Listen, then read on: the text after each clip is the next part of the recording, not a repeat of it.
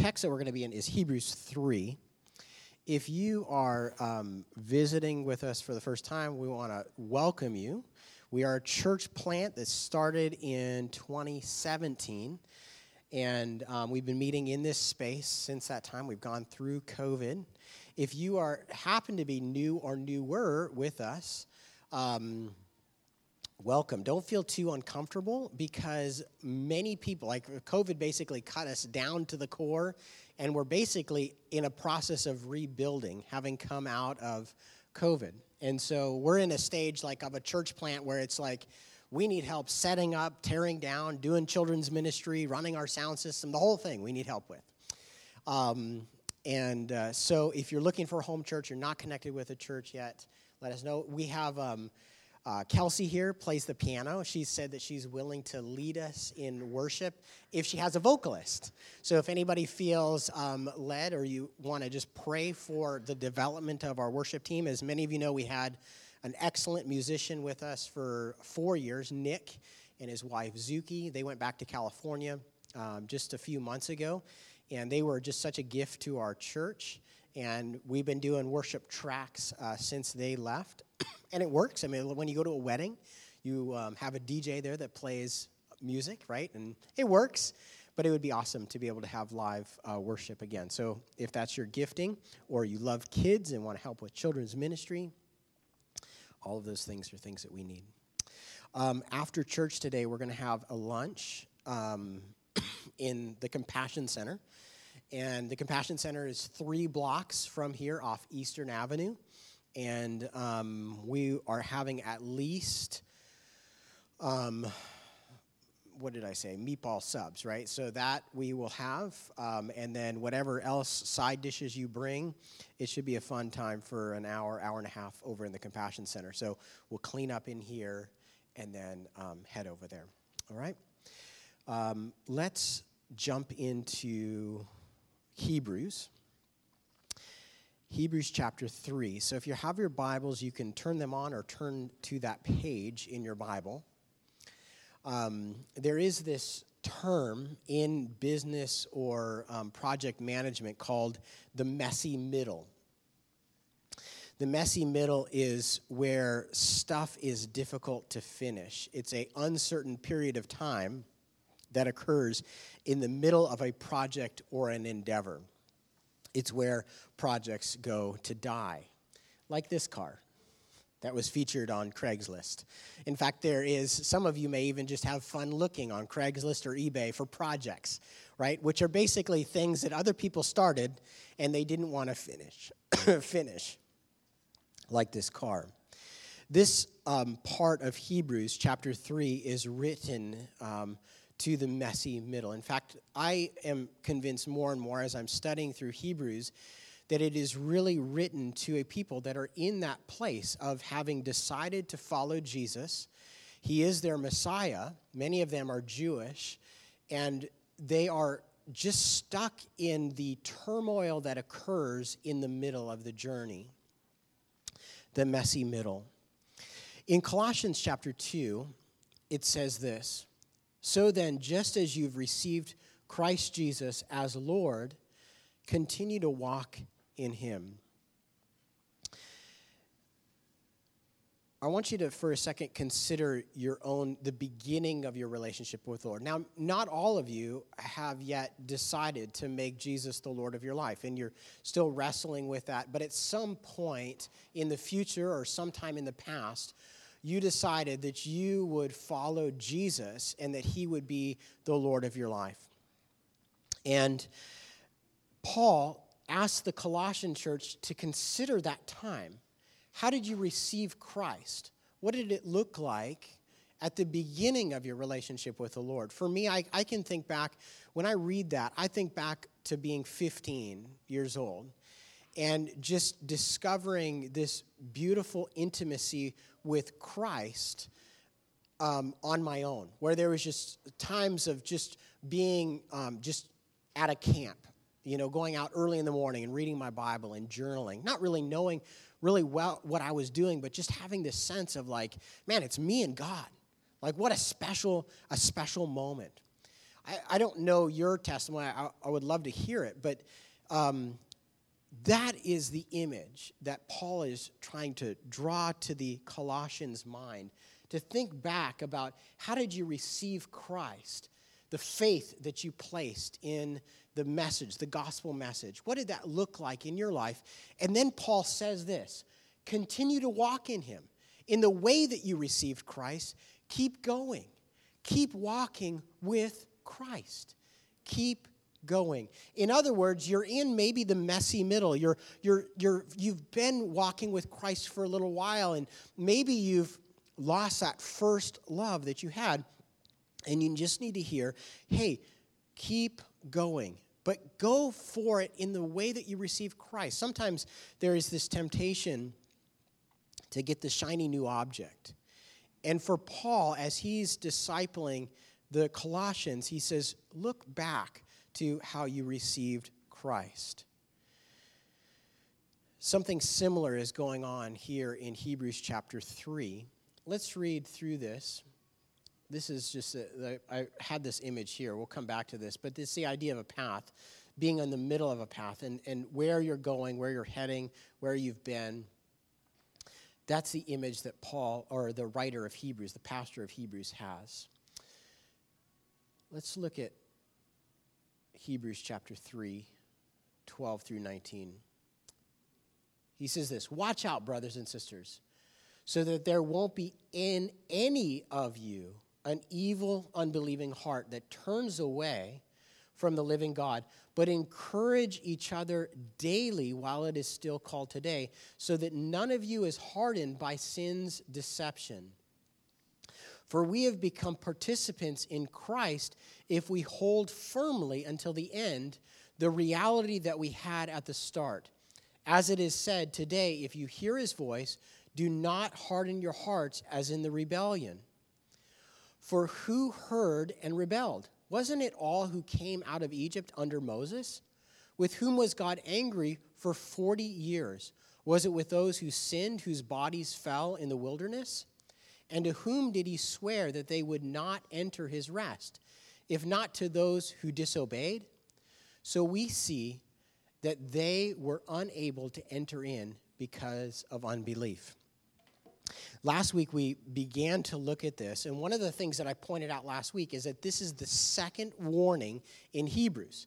Now, Hebrews, it's written in such a way that uh, the writer is, is discipling this unnamed group of Jewish believers.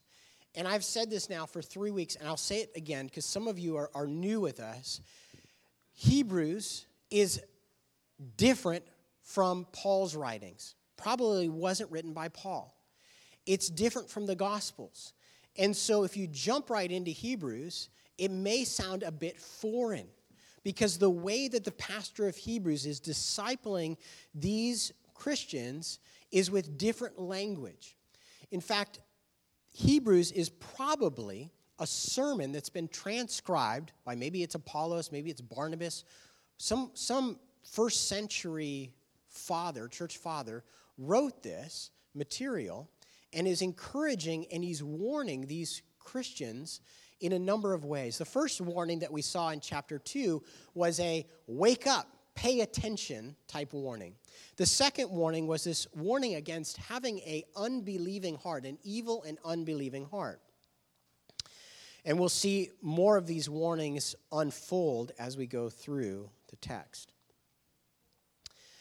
They had a hard heart towards God's voice. That was the issue at hand. And so we're cycling back. We, we covered some of this material last week, but I want to hang out in this uh, passage just for this week uh, before we get to chapter 4 because there is such rich material here. Last week, I really zeroed in on the condition of our hearts. And I suggested that there is a, a, a, real fear around having a tender heart towards the Lord the more you do life. And um, what we find is that really the Christian faith is the only safe premise for having a tender heart. It's dangerous to have a soft heart because you set yourself up, you're exposed for such pain. But yet, the Christian, because of a belief in the goodness of God and the, the ability for God to carry us forward and to protect us, that He has our good in mind, we can have a soft heart. And these Christians are called to continue listening to God's voice. So there's an interplay between God's voice in chapter 3 and 4 and the heart condition of the Christian. And if I didn't, you know, didn't get across last week, again, let me just remind you that that you cannot be a Christian and be fruitful unless your heart, you're checking in with your heart. You cannot live out your Christian faith just in your head, and you can't just live out your Christian uh, faith based off of chemicals in your body. We are made of those things. We have biology, we have a, a body that's really important, and we have a brain that's really important. But God cares about the condition of our hearts. And what's going on with the children of Israel and in Psalm 95 and in Hebrews chapter 3 is this idea that your heart is important and that is where you that's what has to be tender in order to receive what God is saying. So let me see if I put here. Yeah, the structure of verses 7 through 19. This is chapter 3. So we have a lengthy quote from Psalm 95, which Marvin read. Then the second part in verses 12 through 14 is the pastor is giving a warning based off Psalm 95. Don't have a hard heart. Keep a soft, believing heart. And then the third part is an interrogation of the story based off Psalm 95, it points to and to brings forward critical details. These questions we'll look at in just a second. The first thing I want to draw your attention to is um, this idea of the present, the emphasis on the present. Think about a um, trainer. Okay, think about like you're going to work out, you have a coach, a personal trainer at your gym. The writer of Hebrews is like that for you and I. He's, he is not just giving out um, theoretical ideas as much as he's like, hey, I want to help you live out your faith on a daily basis. And so, this idea, this emphasis on the present comes forward in the text. Do you see in verse 7? Therefore, as the Holy Spirit says, today, if you hear his voice. What is the reference to time there? Today. How about in verse 13? But encourage each other daily while it is still called today, so that none of you is hardened by sin's deception. What about in verse 15? As it is said, Today, if you hear his voice, do not harden your hearts as in the rebellion. So those are three references, three repeated words to today. But if we go back to verse 13, also we see daily this idea of just daily encouraging each other. The idea of the Christian life for this pastor who is writing this is that the, the Christian experience is a daily experience. It's not a Sunday morning experience. It's not, not just something that happens randomly on a, you know, at a small group, but it is something that is happening in the present. You also get from these types of um, verses um, this idea that the Spirit says, Today, if you hear his voice. What does that, what does that imply? Is God speaking occasionally, or is there an anticipation that He may talk to me today, right? He may. So, this is one of the reasons why, for the last 2,000 years, Christians have been giving daily time to the Lord. Whether you call that your quiet time, what else do you call it? Besides a quiet time, what do you call that time? Reflection. Okay, what else? Meditation, your devotions, yeah. Your prayer time, okay. Intercession, yep, yeah. yeah. What? Worship, yeah. The old Christians, go back a century, they would call it um, the Christians' uh, prayer closet.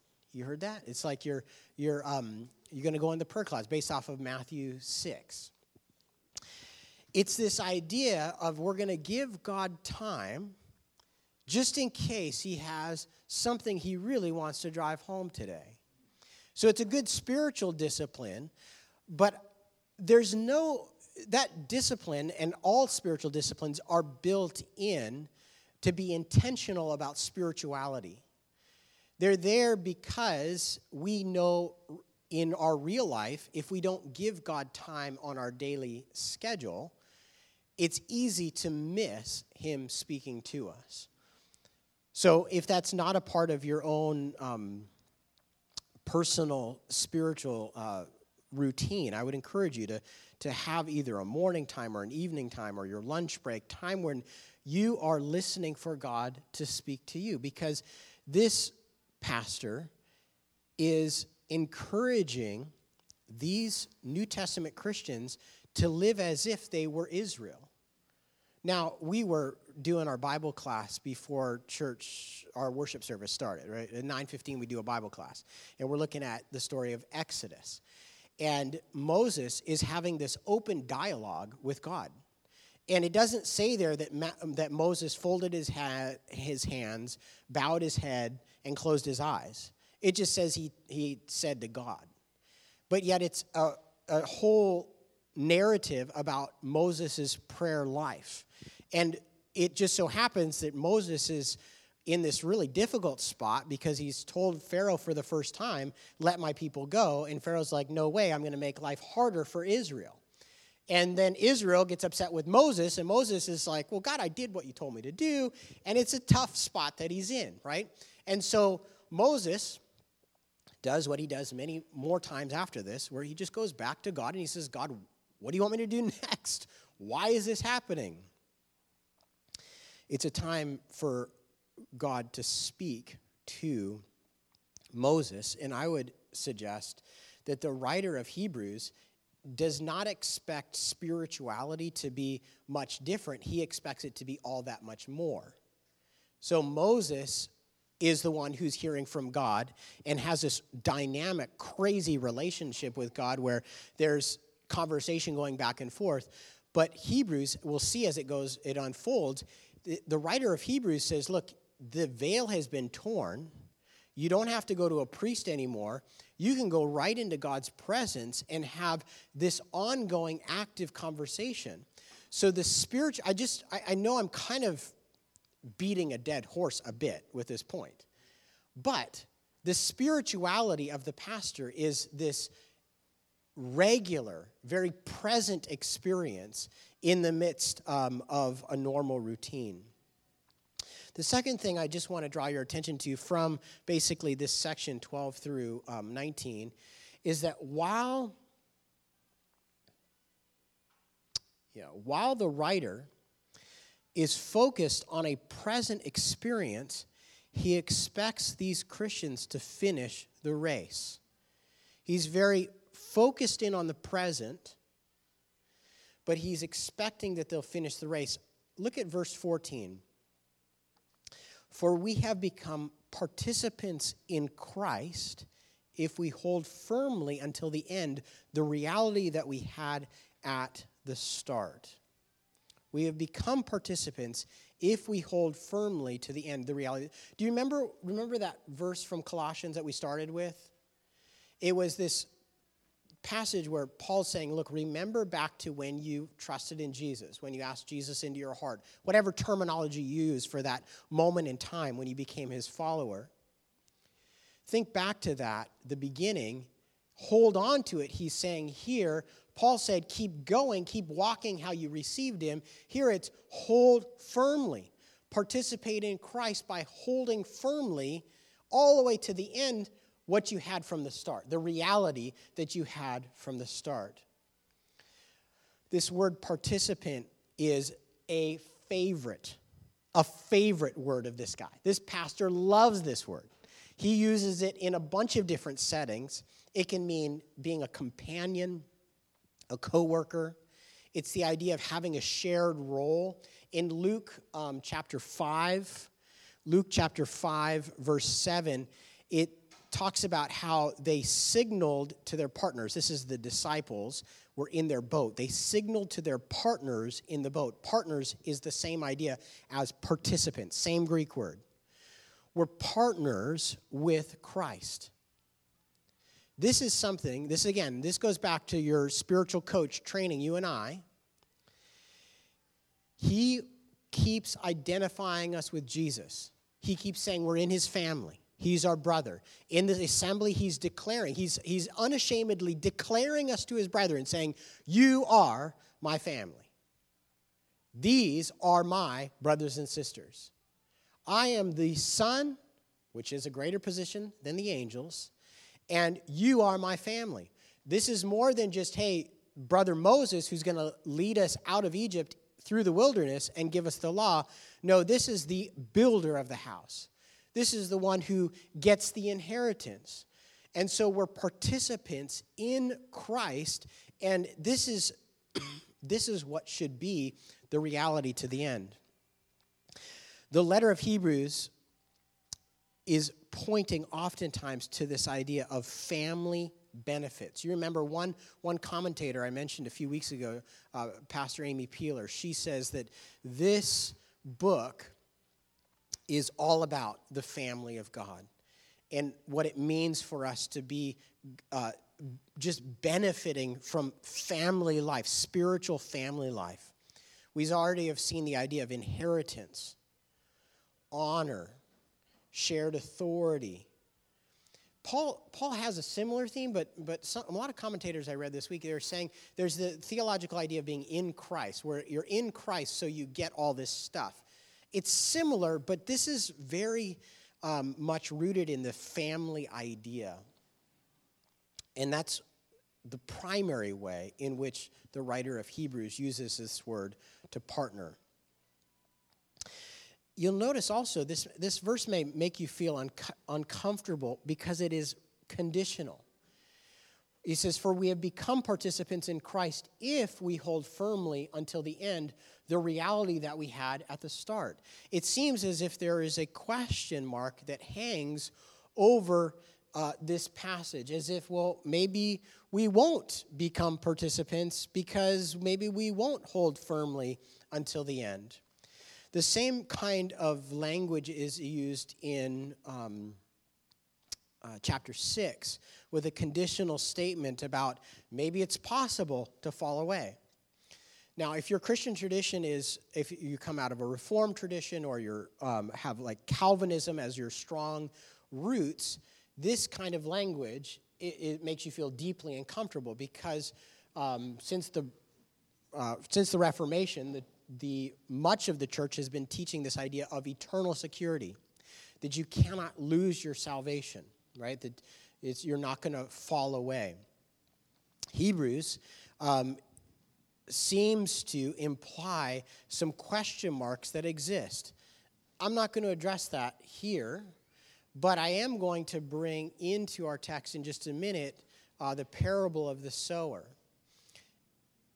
I will say this it is important. Whether you believe that your salvation, you can turn your back on God and walk away from God and lose your salvation, or you believe you're eternally secure, we don't even want to be messing with that possibility.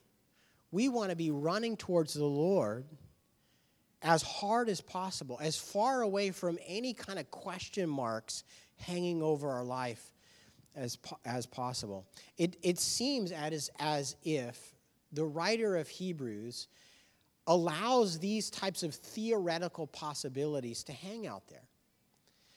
Jesus also seems to allow the theoretical possibility to hang out there that, that you know, you could walk away.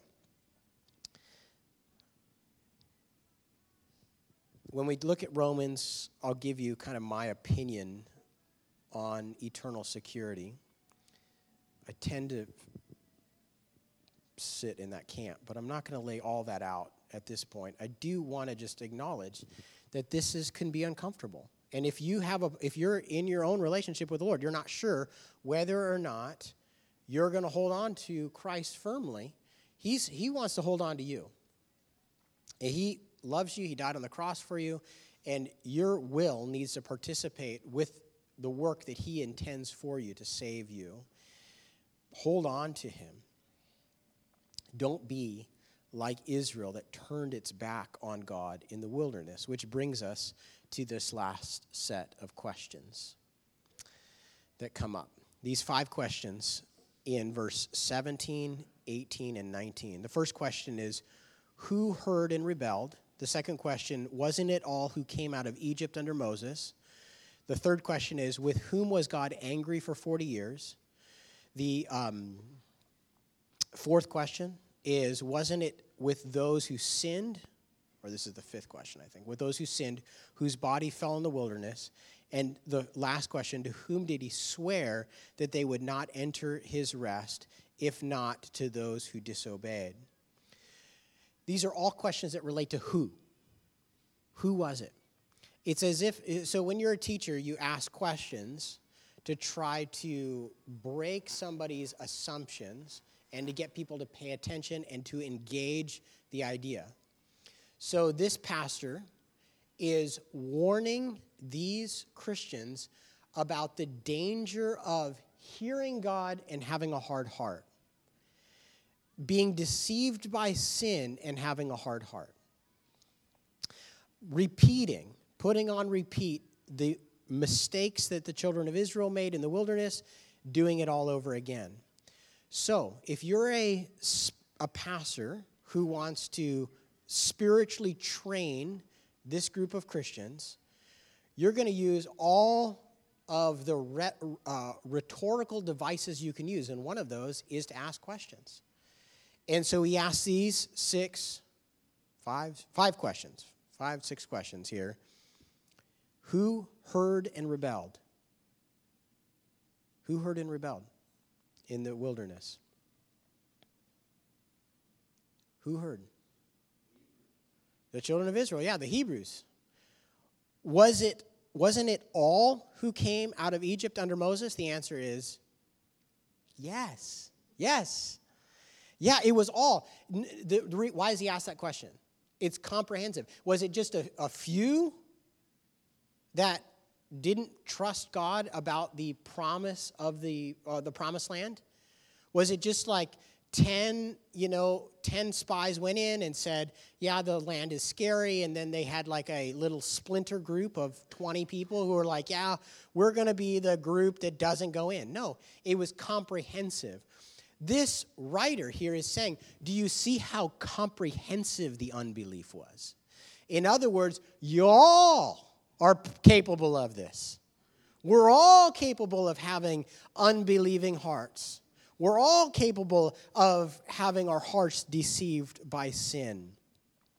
Don't be sitting there this morning going, Yeah, that was them, but I'm better. No, look at who heard and rebelled. It was all of them. And then the third question with whom was God angry for 40 years? Who was he angry with for 40 years? All of them. All of them. Wasn't with wasn't it? This is one of those answer it's a rhetorical question. Wasn't it with those who sinned, whose bodies fell in the wilderness? Notice he uses the word sin. This pastor is not soft pedaling unbelief.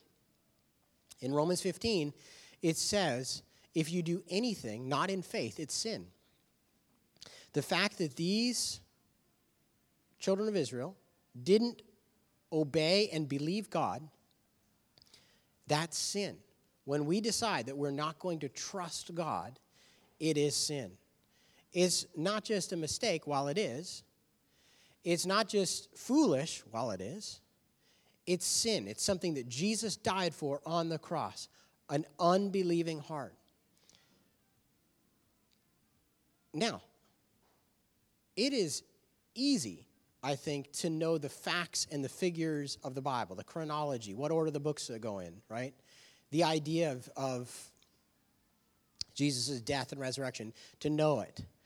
But we're talking about trusting in God with our life, of obeying when He speaks to us.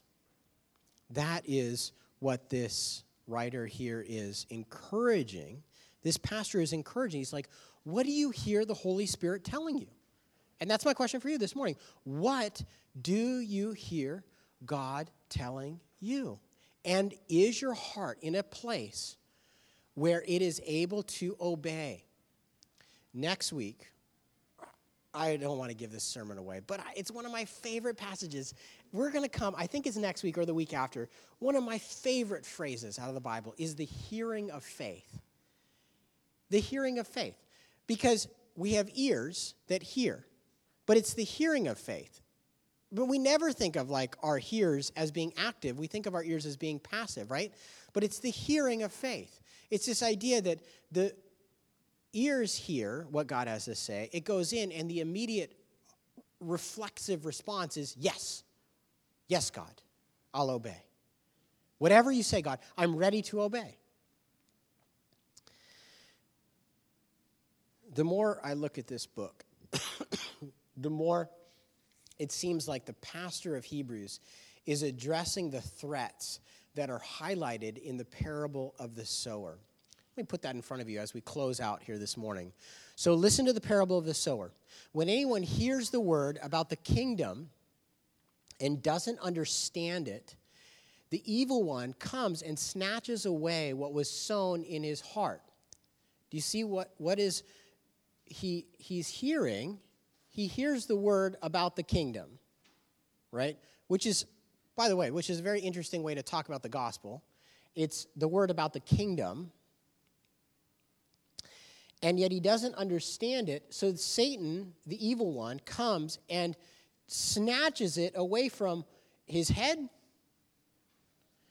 is his heart. It takes it away from his heart.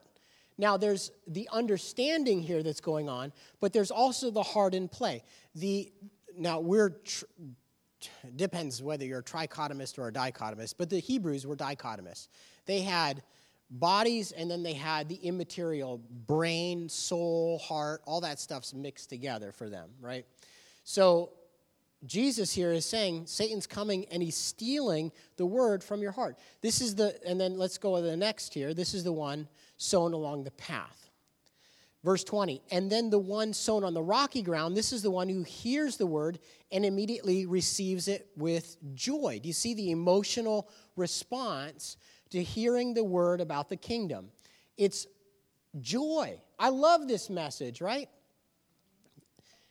But he has no root and is short lived, and is short lived when distress or persecution comes because of the word. Immediately he falls away. Now, the one sown among the thorns, this is the one who hears the word. There we have again, hearing the word, but the worries of this age and the deceitfulness of wealth choke the word and it becomes unfruitful.